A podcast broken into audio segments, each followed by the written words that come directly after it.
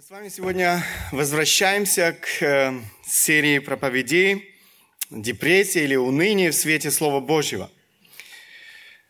Я, э, у нас не так много времени сегодня, поэтому я не буду слишком долго делать э, мое вступление. Коротко напомню о том, о чем мы уже с вами говорили. Две проповеди. Первая проповедь, мы в первой проповеди больше говорили о причинах и природе депрессии – Можем мы презентацию включить? Да. Спасибо. А, во второй проповеди мы говорили с вами о библейском взгляде на радость. Что говорит Библия о радости? Что говорит Библия о счастье? Не буду повторять все это. А, есть возможность все это найти у нас на сайте или же на YouTube. А, если кто не может этим пользоваться, есть возможность и здесь заказать, э, техники наши э, помогут. Я вон вижу, там Василий стоит, он в любом случае может сделать вам эти диски, вы можете дома еще послушать. Эм, сегодня мы с вами будем говорить о следующем аспекте. Эм, я бы хотел более подробно поговорить о том, как же победить уныние, как же победить вообще депрессию в своей жизни, какие конкретные шаги мне необходимо предпринять, чтобы освободиться от уныния и исполниться вот этой неземной радостью в Боге, о которой говорит нам а, Слово Божье. Победа над депрессией или победа над унынием. А, как одержать эту победу? В своей жизни. На эту тему написано действительно очень и очень много а, книг. На эту тему можно прослушать множество семинаров. Задайте в интернете, вы увидите, а, сколько всевозможного материала можно найти на эту тему. И эта тема на самом деле больная тема. Это тема, которая беспокоит людей. Люди хотят найти ответы на эти вопросы. Однако очень часто а, многие или к сожалению, действительно большее количество этих книг, семинаров, э, статей совершенно бесполезны, если не разрушительны для человека, который ищет ответы на свои вопросы. Люди, которые не подходят к этой теме с позиции священного писания, Библии, э, всегда будут заблуждаться и вводить э, других людей в заблуждение. Я хотел бы посмотреть эм, на этот вопрос с позиции, опять же, священного писания, что говорит Библия об этом.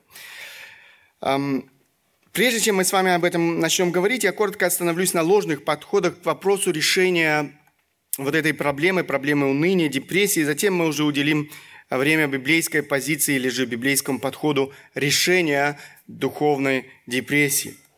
Ложный подход. Э, разные люди по-разному пытаются справиться с унынием в своей жизни, с чувством бессмысленности, с чувством э, бесполезности – их жизни. Однако эм, один из таких распространенных, наверное, подходов э, в этой жизни – это попытка убежать от реальности. Попытка убежать от реальности.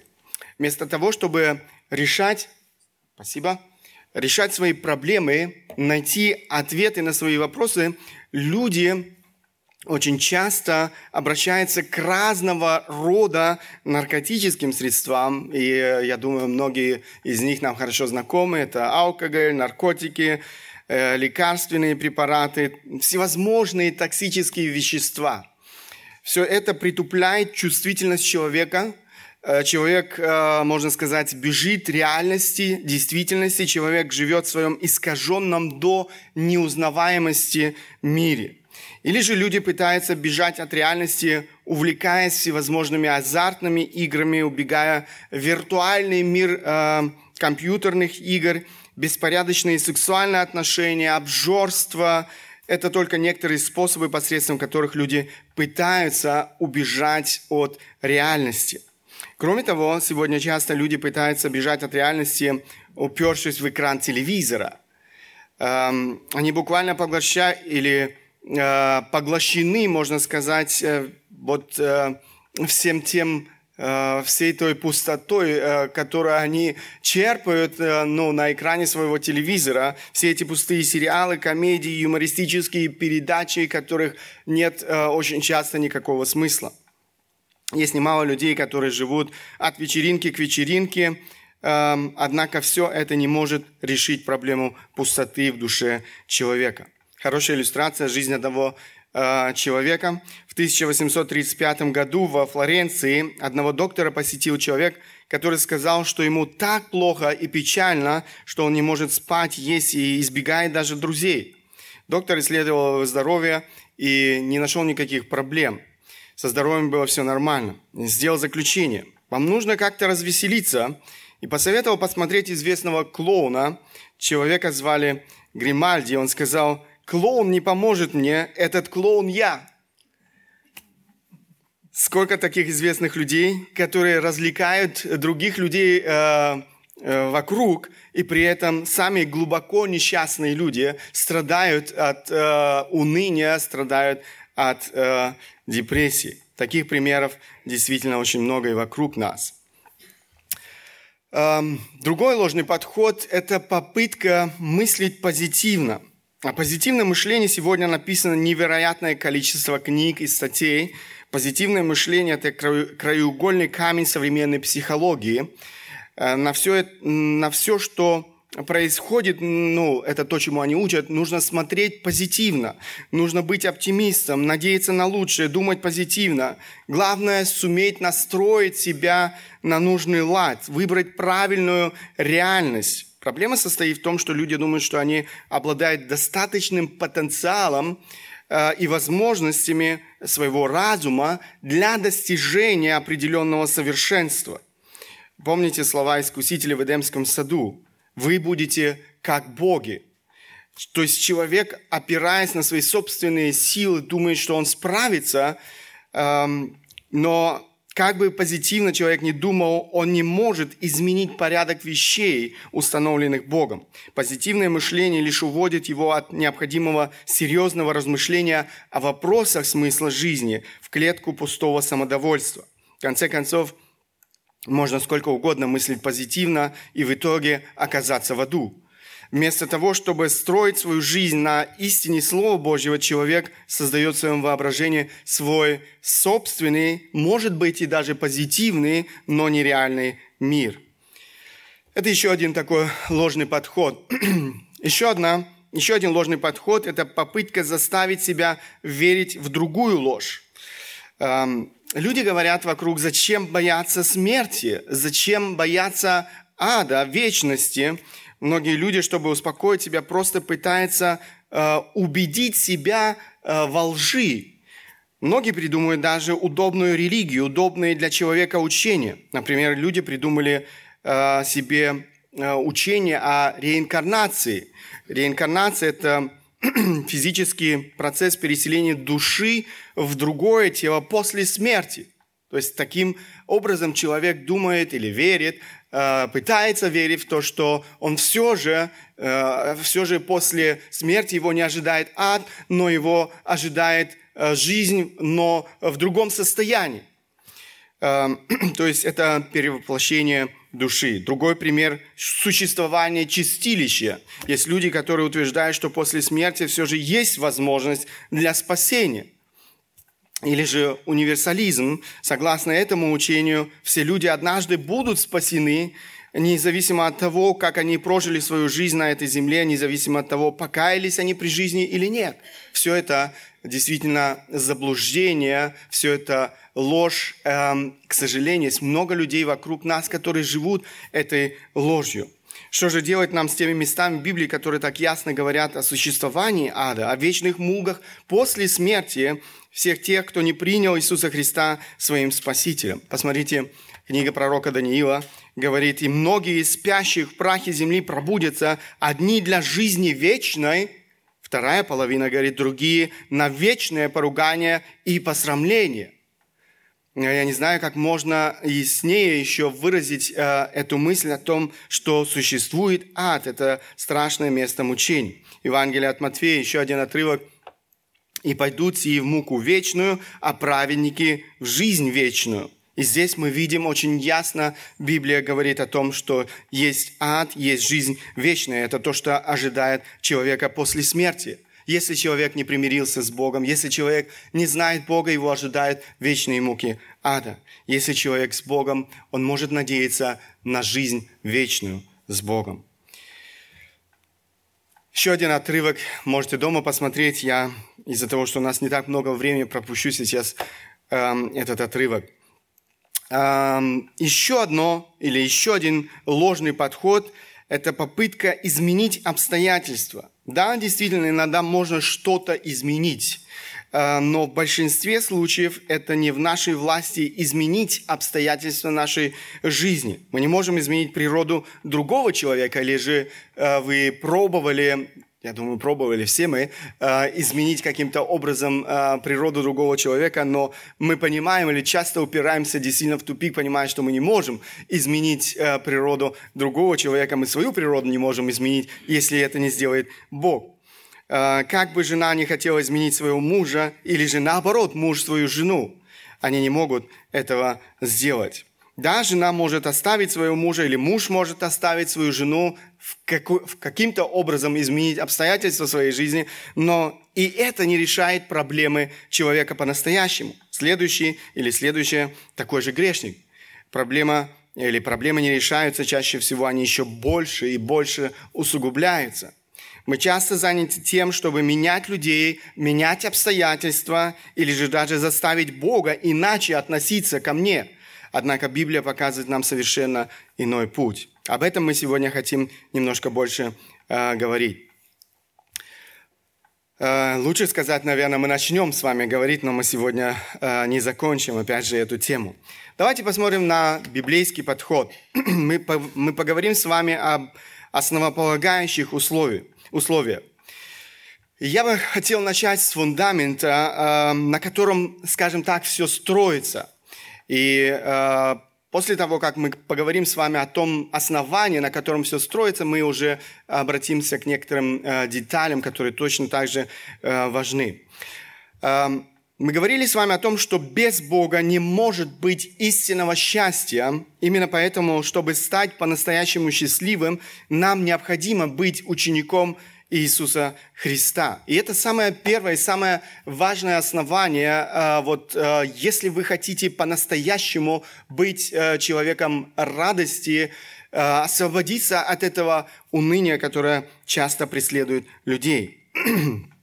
Истинное христианство – это первое основополагающее условие для истинной радости, для истинного счастья. Относительно недавно я уже говорил о том, что значит истинное христианство, истинный ученик Христа. Но в контексте этой темы, эм, о которой мы с вами сегодня говорим, я обязательно хотел бы некоторые мысли повторить. Мы живем в мире, который полон действительно разного рода подделок, фальшивок. Очень часто эти фальшивки сделаны хорошими мастерами своего дела, так что с первого взгляда трудно отличить от оригинала, от настоящего, от истинного. Например, фальшивые деньги. Иногда же даже те люди, которые этому учились, не могут отличить фальшивые деньги от настоящих. Подделывают документы, паспорта, дипломы, удостоверения, свидетельства, подделывают произведения искусств, разного рода украшения – подделать всевозможные технические устройства, э, мобильные телефоны, часы и так далее. Все это можно купить э, за копейки, потому что оно, в принципе, ничего общего, или, ну, никакого отношения не имеет к оригиналу. Этот список можно продолжать до бесконечности. Никто из нас не хотел бы иметь э, дело с поддельной, фальшивой вещью, между вещью фальшивой и настоящей существует огромная разница. Настоящая вещь обладает определенной ценностью, а фальшивая лишена всякой ценности. Мы все стараемся быть внимательными, чтобы не попасть на обман – если мы покупаем мобильный телефон и, э, и платим за него немало денег, мы хотим, чтобы он был настоящим, настоящий iPhone, э, а не китайская подделка. Если мы продаем свою машину, мы бы хотели, чтобы за нашу машину заплатили э, настоящими деньгами, а не фальшивыми. Есть еще один большой специалист по подделкам, фальшивкам. Библия называет его отцом лжи, сатана. Его подделки имеют э, прямое отношение к нашей духовной жизни. Нет специалиста по фальшивкам лучше его. Он мастер, можно сказать, своего дела. Он тот, кто э, во все времена имел одну цель – обмануть человека. Он имел одну цель – ввести человека в заблуждение. Его обман в Эдемском саду закончился для людей величайшей трагедией всех времен – грехопадением. Грех стал причиной разделения человека и Бога. Грех стал причиной духовной смерти человека. Человек без Бога обречен на вечную гибель, на вечные муки ада. Грех стал причиной духовной пустоты в сердце человека. Однако Бог не оставил человека без милости. Он послал своего Сына Иисуса Христа. Иисус Христос умер за наши грехи на нашем месте. Он, понес, он принес спасение нам с вами. Он принес спасение грешнику. Он призывает человека обратиться к Нему, покаяться и веровать в Него. Иисус призывает человека связать свою жизнь с Ним, исследовать за Ним, стать Его учеником и обрести в Нем свою радость, обрести в Нем свое счастье.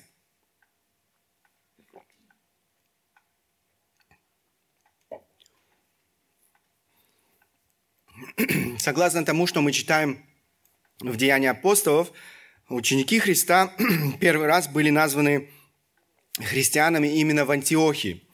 Между этими двумя понятиями ученик Иисуса Христа э, и христианин, то есть тот, кто следует учению Иисуса Христа, нет никакой разницы.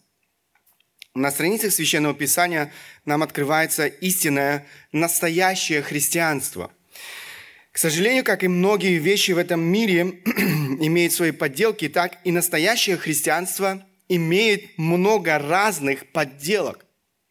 Иногда эти подделки очень грубые, иногда эти фальшивки сделаны настолько тонко, что их трудно отличить от настоящего. Сатана по-прежнему преследует свою цель – ввести человека в заблуждение – обмануть и в конце концов погубить его. Это та цель, которую преследует враг душ человеческих сатана. Сегодня существует множество разных религий, которые утверждают, что открывают для человека путь к истинному спасению и вместе с тем к истинному счастью. Люди, которые никогда не вникали в сущность того, чему учит та или иная религия, утверждают, что все религии в конце концов ведут э, к поклонению одному и тому же Богу. Однако это огромная ложь. Каждый, кто искренне ищет истину, обязательно э, найдет ответ на свой вопрос. Бог хочет дать нам ответы, и Он оставил нам священное Писание, где Он открывается человеку, где Он открывает человеку э, свою волю, где Он открывает человеку путь к спасению. Есть настоящее христианство, которое открывается каждому человеку на страницах Священного Писания. И есть много ложных религий или даже много ложных версий христианства. Обращаясь э, э, к разным людям, общаясь с разными людьми, я снова и снова понимаю, что многие люди эм, из тех, кто называет себя верующим, называет христианином, называет себя христианином, им на самом деле не является – Многие люди сегодня верят в ложную версию христианства или исповедуют ложное христианство. Конечно же, это эм, страшно. Страшно, когда человек живет заблуждением, потому что он идет прямой дорогой в ад, в погибель. Еще при жизни Иисуса Христа окружало немало людей, которые следовали за Ним – Однако очень часто они имели свои собственные ложные представления о следовании за Христом. Именно поэтому Иисус Христос не раз говорил о настоящем христианстве или о настоящем следовании за Ним. Мы можем сказать, Он говорил э, действительно о том, что истина. Однако из таких э, или одно из таких обращений Иисуса Христа к своим ученикам мы находим в Евангелии от Матфея. Это 16 глава. Э, это очень важные наставления Иисуса Христа. Эти слова были обращены к тем, кто следовал за Ним. Конечно же, эти слова обращены сегодня каждому из нас. Давайте прочитаем наш э, текст Евангелия от Матфея, 16 глава, 24, с 24 по 26 стихи. Тогда Иисус сказал ученикам своим, «Если кто хочет идти за мной, отвергни себя, возьми крест свой, следуй за мной. Ибо кто хочет душу свою сберечь, тот потеряет ее, а кто потеряет душу свою ради меня, тот обретет ее. Какая польза человеку, если он приобретет весь мир, а душе своей повредит? Или какой выкуп даст человек за душу свою?» Христианство, представленное в этом тексте, так отличается от тех многих ложных вариантов, которые сегодня в нашем обществе э, даже очень популярны и привлекательны. Давайте посмотрим сначала на основы настоящего христианства, на основы истинного ученичества. Основы настоящего христианства. Евангелие от Матфея, еще раз я прочту 24 стих, это 16 глава. Тогда Иисус сказал ученикам своим, «Если кто хочет идти за мной, отвергни себя, возьми крест свой и следуй за мной». В этом стихе очень коротко и очень ясно представлены основы, я бы сказал, настоящего христианства. Речь идет о трех требованиях э, Иисуса Христа. Здесь можно очень э, легко увидеть эти требования, на которых э, выстраивается все настоящее христианство. Это три обязательных условия. Иисус говорит, если кто хочет идти за мной. Заметьте, Иисус никого не заставляет, но Он настойчиво призывает. Эм, но если ты все же решил эти, идти этим путем, если, ты же все, если же ты все же решил идти за Христом, то тебе не обойти эти требования, условия самого Иисуса Христа – вы не можете говорить о настоящем христианстве в жизни человека, который не следует этим условиям, этим требованиям Иисуса Христа. Первое условие, он говорит, отвергнись себя. Отвергни себя. Эм, с этого начинается вся христианская жизнь. Нужно сказать, эм, что эти слова сегодня многим режут слух. Отвергнуть себя. Э, это не популярно. Мы живем в мире, который проповедует свою благую весть. Живи для себя, люби себя, возьми от жизни все, что можешь, живи в свое удовольствие. К сожалению, вся эта идеология проникает и глубоко в церковь. То, что говорит Христос, не популярно даже во многих современных христианских церквях. Э, это то, что я, то, о чем я уже говорил. Люди стараются изобрести себе свою собственную версию христианства, которая бы действительно могла помочь им удовлетворить свои собственные желания. Сегодня в некоторых христианских церквах людей пытаются привлечь ложным Евангелием. Приди к Иисусу, Он сделает тебя богатым. Он сделает тебя успешным, Он сделает тебя здоровым. Это, кстати, то, как мир определяет истинное счастье. Мы с вами э, в прошлый раз немножко больше об этом говорили. Эм, принципе, понимание счастья в этом мире переносится в церковь, только преподносится, знаете, в таком религиозном э, соусе. Людям говорят то, что они охотно хотели бы слышать. Церковь приспосабливается к духу этого времени. Однако требования Иисуса Христа неизменны. Иисус не пытается заманить кого-то на свою сторону обольстительными словами – Обратите внимание, Иисус не говорил то, что хотели бы слушать или услышать люди. Он не приспосабливал истину под людей. Иисус говорил людям неудобную для них истину, которая им необходимо было услышать. Истина, которая имеет власть произвести настоящие перемены в жизни человека. Это знаете, как с лекарством. А, оно горько, неприятно, но когда ты его принимаешь, оно тебя исцеляет. Для неверующего человека истины священного писания э, не привлекательны. Иисус говорит то, что для греховной природы человека звучит странно, не только непривлекательно, звучит даже отталкивающе. Отвергни себя – Отречься себя – это то, что должен совершить человек, если он хочет следовать за Христом. Это прямая обязанность. С этого начинается христианская жизнь. Если человек не пережил этого в своей жизни, он не может быть учеником Иисуса Христа. Что же значит отречься себя? Важно понять, если мы говорим с вами об этом. Важно понять, что это не призыв к аскетическому образу жизни. Я не знаю, уйти в монастырь, отказаться от всего, отказаться от, э, я не знаю, семьи, э, брака и так далее. Нет, это не то, о чем говорит здесь э, Иисус. Это не призыв к самобичеванию, это не призыв игнорировать себя как личность. Чтобы нам понять эти слова, давайте вспомним историю отречения Петра от Иисуса Христа. Там Христос использует то же самое греческое слово. Евангелие от Матфея, 26 глава, 34 стих написано, Иисус сказал ему, «Истинно говорю тебе, что в эту ночь, прежде нежели пропоет петух, трижды отречешься от меня. Вот здесь отречешься от меня, это то же самое греческое слово, которое использует Иисус в нашем отрывке. Петр отрекся от Иисуса Христа. То есть он утверждал, что он не имеет с ним ничего общего. Он не следует за ним. Вот так и в нашем случае отвергнуть себя значит полное отречение от следования своему собственному «я». «Я», потому что А почему же так важно отказаться следовать своему собственному «я»? Вспомните еще раз, что произошло во время грехопадения в Эдемском саду. Адам и Ева поверили в ложь сатаны «Вы будете как боги». Они ослушались Бога, они решили, что могут существовать независимо от Бога. Человек взял на себя право определять сам свои собственные ценности, он взял на себя право определять, что есть хорошо и что есть плохо. Человек отрекся Бога, человек отказался следовать Богу, хотя для этого он был создан. Человек решил, что может быть счастливым без Бога. Человек стал следовать своему собственному «я». Он возвел себя самого на трон своей жизни, игнорируя власть Бога. Мартин Лютер сказал, грех – это сосредоточение всех интересов на самом себе.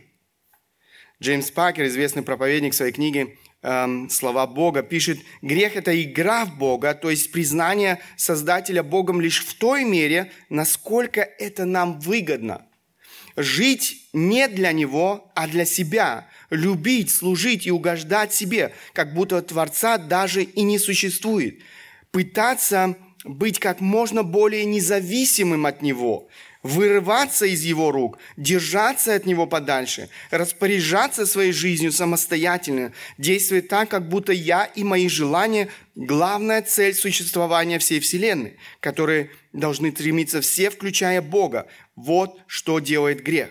Он превозносит человека над Творцом, отказываясь воздать ему должное, делает человека кузнецом своего счастья, в то время как им должен быть Бог.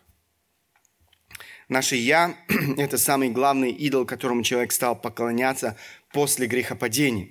Человек стал рабом своего «я», он имеет извращенное восприятие Бога и самого себя. Он претендует на свою э, независимость, игнорируя власть Бога в своей жизни. Он претендует на независимую оценку действительности. Он претендует на значимость и величие. Грех поразил всего человека, его мышление, его чувства, его желания – тот, кто был создан для славы Бога, тот, кто находил свою радость э, и удовлетворение в общении с Богом, в познании Бога, э, в поклонении Ему, стал искать удовлетворение э, и счастье, искал, стал искать счастье вне Бога. Он стал думать о том, что э, является мерзостью в глазах Бога. Он стал желать неправильных вещей. Посмотрите на этот мир, в котором мы с вами живем. Аморальность, безнравственность, э, разврат, жестокость, зло, ненависть. Этот список можно продолжать. Все это плоды этого поклонения, поклонения своему собственному «я».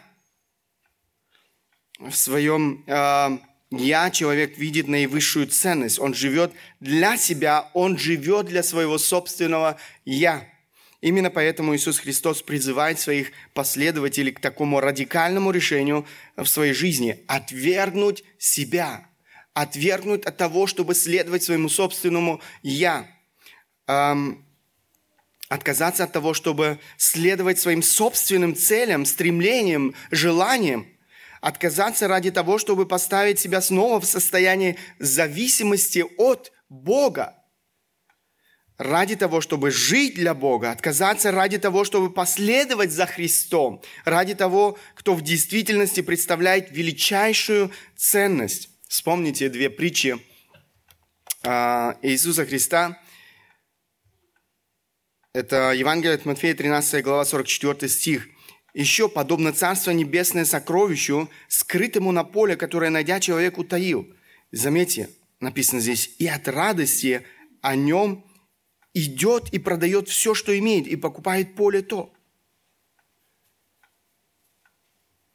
Здесь говорится снова о радости, которую человек обретает, когда он открывает для себя это сокровище. Он находит истинное счастье. Или же другая притча, которая следует дальше, здесь 45-46 стихи, еще подобно Царство Небесное купцу, ищущему хороших жемчуг, жемчужин, э, который, найдя одну драгоценную жемчужину, пошел, продал все, что имел, и купил ее. Обратите внимание, этот купец продает все, что имел – то есть он думал, что имел, он имел что-то ценное в своей жизни. Но когда он находит что-то в своей жизни, что невероятно ценнее всего того, что он имел, что он делает? Этот купец продает все, все, что имел, ради одной самой драгоценной жемчужины. Его никто не заставляет. Обратите внимание, он делает это совершенно добровольно. Почему он отказывается от всего ради одной единственной потому что он понял, как драгоценна эта жемчужина. Так и человек, который открывает для себя ценность Иисуса Христа и того, что Он сделал для нас из любви к нам, готов отречься себя и следовать за Христом. Итак, первое важное требование – отречься себя. Второе важное требование, о котором говорит Христос, мы возвращаемся к нашему стиху, это 24 стих, вы видите здесь, это следующее требование «И возьми крест свой». Что же значит взять крест свой? К сожалению, эти слова Иисуса Христа очень часто неправильно понимают.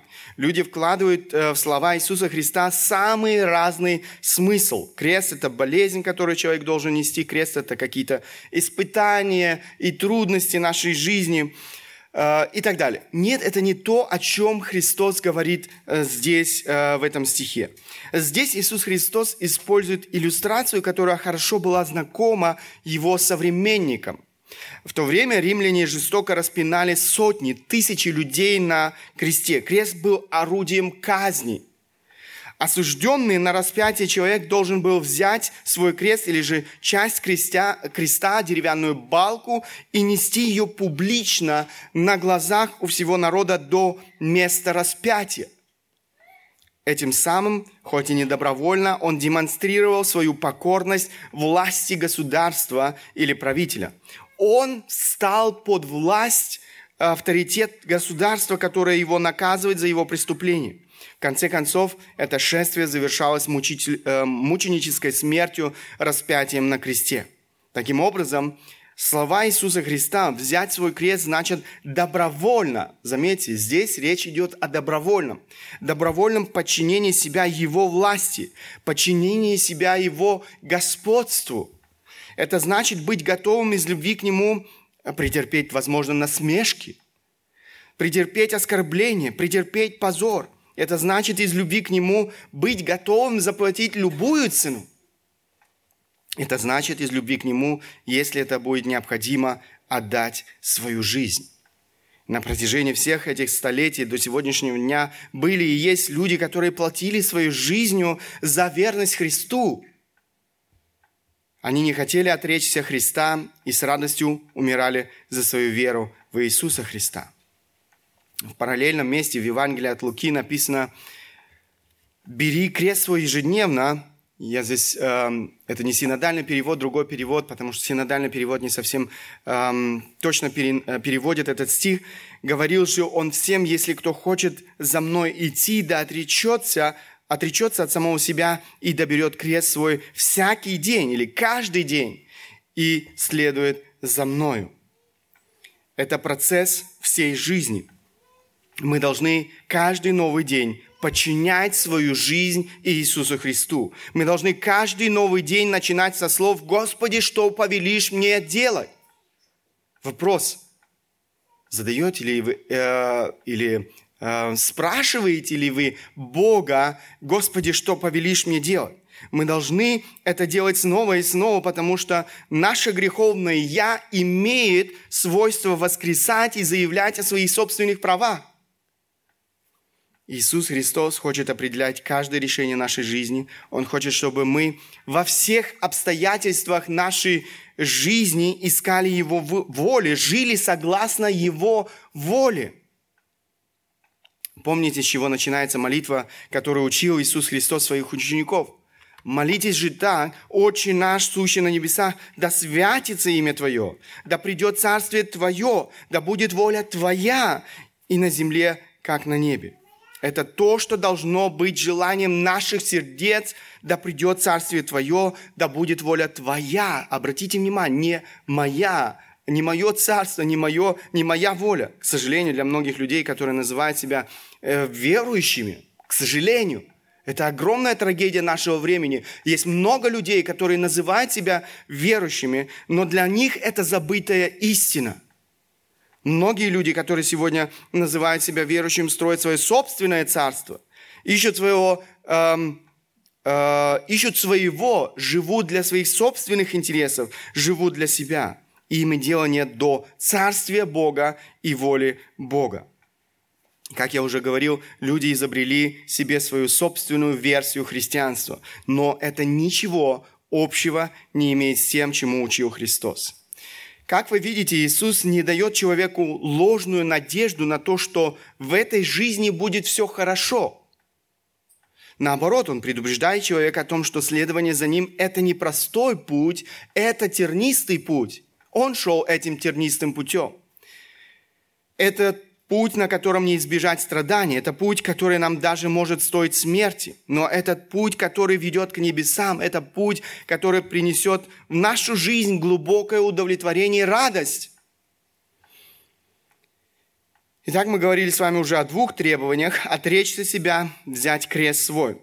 Последнее, основополагающее требование Иисуса Христа к своим ученикам, он говорит – э, следуй за мной. Следуй за мной. К сожалению, и это требование Иисуса Христа сегодня для многих современных людей неприемлемо. Люди следуют своим собственным греховным желаниям. Вместо того, чтобы следовать за Христом, часто человек ожидает и даже повелевает Христу следовать за Ним, исполнять Его желания. Многие люди не отрицают существование Бога, но хотят использовать Его, знаете, как Джина э, из мультика, который должен помочь им жить так, как они этого хотят. Он должен исполнять все их желания. им не нужен Бог. Им нужно то, что Он им может дать. Для их жизни сегодня здесь здоровье, опять же, богатство, успех, благополучие и так далее. Они хотят счастья в понимании, опять же, этого мира. Но это не те отношения, о которых говорит Христос. Это не то христианство, о котором говорит Христос. Иисус Христос призывает стать Его последователем, стать Его истинным учеником. Во-первых, на что я сразу хочу обратить ваше внимание, Он призывает следовать за Ним – это очень важно. Э, помните, что утверждают сегодня многие люди, не важно, не важно, за кем ты следуешь, не важно, кому ты поклоняешься. Все дороги ведут в Рим, люди сегодня любят говорить и использовать это выражение. Мы все поклоняемся одному Богу. Это ложь. Это не так. Библия говорит, одна дорога ведет в вечность, только последовавшие за Христом обретают спасение. Все остальные дороги ведут в погибель. Посмотрите, Иоанна 14 глава 6 стих. Иисус сказал ему, «Я есть путь и истинная жизнь. Никто не приходит к Отцу, как только через Меня». Эти слова Иисуса Христа исключают всякий другой путь, всякую другую истину. Только в нем жизнь. Именно поэтому так важно быть учеником Иисуса Христа. Что же значит быть учеником Иисуса Христа? Один богослов так объяснил смысл, который Иисус вкладывал в понятие «ученик». В древнем мире учеником был человек, который свою жизнь привел в полное подобие жизни своего хозяина-учителя. Он принял образ жизни своего учителя наряду с его учением. И Иисус требовал от своих учеников пребывать в Его Слове. Посмотрите, как тесно связано Его Слово э, с ученичеством. что значит, что они не только должны были слушать его проповедь, но усвоить ее в качестве образа своей жизни. Это должно стать образом всей жизни. В понимании древнего грека ученик был связан со своим господином идеями учителя, в то время как в понимании древнего иудея ученик был связан с равенным своим познанием закона, Торы – в отличие от этих обоих представлений, Иисус связывает своих учеников с самим собой. Таким образом, ученик добровольно взял, э, связал себя с господином учителем для пожизненных взаимоотношений. Ученик не пытается сделать Христа э, своим господином посредством своих пожизненных усилий. Христос уже является его господином, а он просто должен учиться повиноваться ему. Последователь, ученик Христа – это тот, кто связал свою жизнь со своим учителем. Он не просто согласен с учением своего учителя, но и понимает это учение, принимает это учение как образец э, для своей собственной жизни. Он, можно сказать, пропитывается этим учением, это учение становится частью его жизни, это всей его жизнью.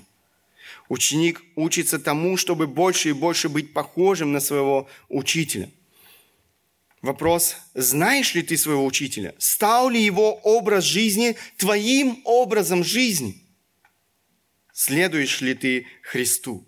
Никто не будет следовать за тем, кого он не знает. Никто не будет следовать за тем, кому он не доверяет.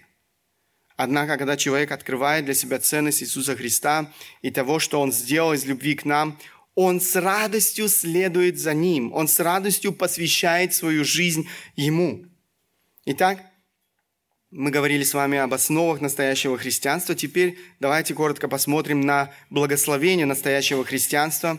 Все это имеет прямое отношение к нашей теме, о которой мы с вами говорим. Эм, еще раз прочитаю этот отрывок. «Тогда Иисус сказал ученикам своим, если кто хочет идти за Мной, отвергни себя, возьми крест свой и следуй за Мной. Ибо кто хочет душу свою сберечь, тот потеряет ее. А кто потеряет душу свою ради меня, тот обретет ее. Какая польза человеку, если он приобретет весь мир, а душе своей повредит? Или какой выкуп даст человек за душу свою? Слово «ибо» оно указывает на обоснование. То есть Иисус Христос дальше э, обосновывает то, что Он сказал. С одной стороны, Иисус показывает нам, что э, ожидает тех, кто последует за ним, с другой стороны, что ожидает, э, что, чему или чего ожидать тем, кто будет следовать своей греховной плоти, своему собственному «я». Некоторым людям может показаться сложным или даже противоречивым то, что говорит здесь Христос, но это не так, все крайне просто. Ибо кто хочет душу свою сберечь, тот, написано, потеряет ее – или же можно сказать, э, ибо кто хочет себя сберечь, э, жизнь свою сберечь, тот потеряет ее. Идея этого высказывания заключается в следующем. Тот, кто живет для себя, тот, кто ищет э, вот, э, счастье в понимании этого мира, э, кто ищет удовлетворение или счастье в удовлетворении своих желаний, он обрекает свою жизнь на бессмысленность. Он обрекает тебя, в конце концов, на вечную погибель. Это греческое слово, которое на русский язык переводится как «потеряет». Очень яркое слово, его можно переводить как «погубить», «уничтожить», «истребить», «разрушить», «предать смерти». Это то, что делает человек, который живет для себя. Продолжая, Иисус говорит, «А кто потеряет душу свою ради Меня, тот обретет ее». То есть тот, кто добровольно, заметьте, добровольно откажется от жизни для себя, откажется для того, чтобы следовать своему собственному греховному «я», ради него, тот обретает истинный смысл в этой жизни. Тот обретает истинное счастье, истинную радость, удовлетворение, причем уже сегодня, здесь, на этой земле. Тот, в конце концов, обретает жизнь вечную. Помните слова Иисуса Христа? «Я пришел для того, чтобы имели жизнь и имели с избытком. Этот мир утверждает, что человек будет счастлив, когда он удовлетворит все свои желания. Бог говорит, человек будет счастлив, когда умрет для всех своих желаний и будет жить для него. Все эти желания, для которых живет человек без Бога, не что иное, как мираж в пустыне. Мираж обманывает э, людей и дарит им, э, знаете, такие несбыточные надежды. Человек идет в надежде, что вот-вот он достигнет своей цели, но этого никогда не случится. Его цель – это зрительная галлюцинация, а это обман. Немало людей погибло в пустыне по причине того, что они поверили в этот обман. К сожалению, так сегодня люди погибают, пытаясь найти свое счастье в удовлетворении всех своих желаний. Но они разрушают свою жизнь, они не находят счастья. Только в Боге человек может обрести истинное счастье. Если человек нашел свое счастье в Боге, ничто в этой жизни не может сделать его несчастным. Это парадокс жизни. Приобретая, ты теряешь. Теряя, ты приобретаешь. Продолжая, Иисус Христос еще раз усиливает этот парадокс двумя следующими риторическими вопросами. Посмотрите. Он говорит, какая польза человеку, если он приобретет весь мир, а душе своей повредит? Или какой выкуп даст человек за душу свою? Какая польза человеку, если он приобрел весь мир, а душе своей повредил? Иисус берет самый максимум того, что по меркам этого мира может обрести самый успешный человек. Конечно же, никто не приобрел весь мир. Но даже если бы это было возможно, ты приобрел весь мир, но потерял жизнь вечную. Какая тебе от этого польза? Никакой. Ты потерял самое важное. Ты потерял то, что несравненно ценнее всего этого мира. Ты можешь быть самым успешным человеком в этой жизни и при этом стать самым большим неудачником в жизни вечной. Тебя ожидают вечные муки ада. Второй вопрос. Или какой выкуп даст человек за душу свою? Другими словами, что даст человек в обмен за душу свою? Да ничего не может дать человек в обмен за душу свою. Сколько бы он ни имел, что бы он ни делал, Стоит, же, стоит ли жить для себя, для своих ценностей, для своих целей, для своих удовольствий? Стоит ли все это сделать смыслом своей жизни, если ты в конце концов теряешь самое-самое, самое дорогое?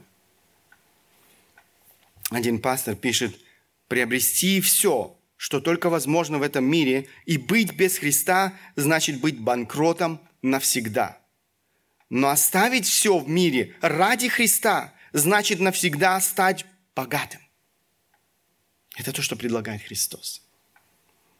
Это благословение истинного христианства, наше богатство во Христе. Итак, мы говорили с вами о первом важном условии для преодоления уныния, депрессии – быть истинным учеником Иисуса Христа, не на словах, а на деле, следовать учению Иисуса Христа. Учение Иисуса Христа радикально. Но это и есть истинное христианство, которое не имеет ничего общего с теми многими ложными версиями христианства, которые получили сегодня самое широкое распространение в нашем обществе. Многие люди в современных церквах э, прикрываясь маской христианства, продолжают поклоняться себе, продолжают жить для себя. Называйте это как хотите, но это не имеет ничего общего с настоящим христианством. Это путь в вечную погибель. Такие люди никогда не будут по-настоящему счастливы. Апостол Павел пишет, а Христос за всех умер, чтобы живущие уже не для себя жили. Обратите внимание. Наша проблема, что мы жили для себя. Он говорит, Христос умер не для того, чтобы мы жили для себя, но для умершего за них и воскресшего. Иисус Христос пришел на эту землю и умер для того, чтобы освободить нас из этого рабства, поклонения самому себе. Человек – освободившийся от этого рабства, обретает спасение в Боге. Он обретает истинное счастье, которое не существует без Бога. Клайв Льюис сказал, Бог не может нам дать радость и мир, отделив их от себя, потому что без Него они не существуют. Их просто нет без Бога. Итак, будьте истинными учениками – Будь истинным учеником Иисуса Христа – это первое важное условие для настоящей радости. Я хотел, чтобы, хотел, чтобы каждый из нас испытал свою жизнь. Для кого живешь ты? Отверг ли ты себя? Взял ли ты крест свой? Следуешь ли ты за Христом? Починил ли ты свою жизнь твоему учителю? Преследуешь ли ты цели твоего учителя? Живешь ли ты его желаниями? Уподобляешь ли ты изо дня в день твоему учителю? Если нет, то сегодня Иисус Христос призывает тебя встать на этот путь. Он призывает тебя связать свою жизнь с Ним. Он призывает тебя посвятить Ему все, что ты имеешь, твое время, твои силы, твои материальные средства, всю твою жизнь без остатка. Он имеет свой совершенный план для твоей жизни. Он приготовил для тебя свои благословения. Он хочет подарить тебе настоящую радость. Аминь. Встанем по возможности, я хочу обратиться к Богу. Великий Бог, Творец неба и земли, мы благодарны Тебе еще раз за этот день. Мы благодарны Тебе, Господь, за Твое Слово, живое, истинное. Господи, благодарность Тебе за то, что Ты тот, кто пришел в этот мир для того, чтобы вернуть нас к Отцу, для того, чтобы вернуть нас эм, к тому назначению, которое мы имеем в нашей жизни, жить для славы Божьей и находить в этом свою радость, свое счастье. Я прошу Тебя, Господь, Помоги каждому из нас быть этим истинным учеником Твоим, жить для славы Твоей. Я прошу Тебя за тех, кто сегодня еще не имеет этого счастья, не знает этой радости в поклонении Тебе. Я прошу Тебя, Господь, подари эту благодать и милость, чтобы еще многие могли познать Тебя как Бога, как Творца и Спасителя. И помоги нам, Господь, тем, кто знает Тебя, нести эту благую весть а, Спасители дальше людям в нашем окружении, чтобы еще многие люди могли вырваться из этого рабства греха и обрести свое спасение, свою радость и счастье в Тебе, нашем Боге и нашем Спасителе Иисусе Христе. Аминь.